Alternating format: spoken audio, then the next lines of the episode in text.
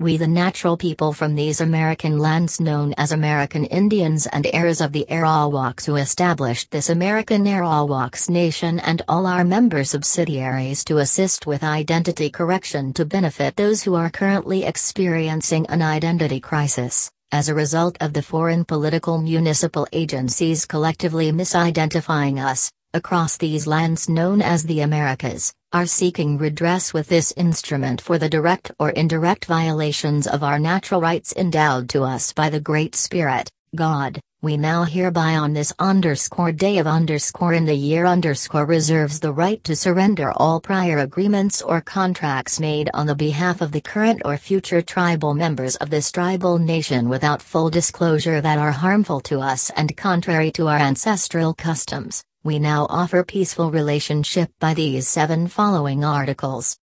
Article 1.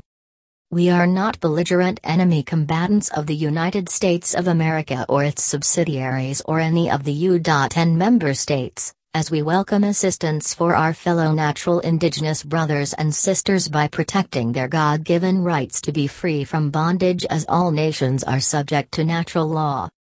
Article 2. We will always seek peaceful resolutions to avoid all conflicts by any means necessary and may call upon the aid of the United States military or the United Nations Command if needs be, to settle all disputes if any arises. Article 3. We are offering our amity in exchange for equity in good faith, good conscience with good reason as we are beneficiaries of Part 1, Article 1 Section 1 and 2 of the United Nations ICCPR Treaty adopted on December 16, 1966. Article 4.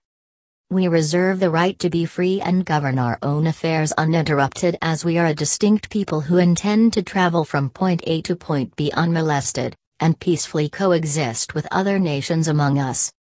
Article 5. American Arawaks Nation is a non-member observer of the United Nations General Assembly as we are in support of eternal peace on our earth for the greater good.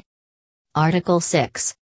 We now hereby accept and bind all the public servants' oaths of office that they have sworn to uphold under penalty of perjury and we require them to perform their duties to protect the general welfare of the natural people.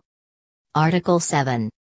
We will consider this instrument as accepted if there is no rebuttal to everything, herein from all receiving parties that is confirmed by delivery services and will be binding upon all parties who receive this notice.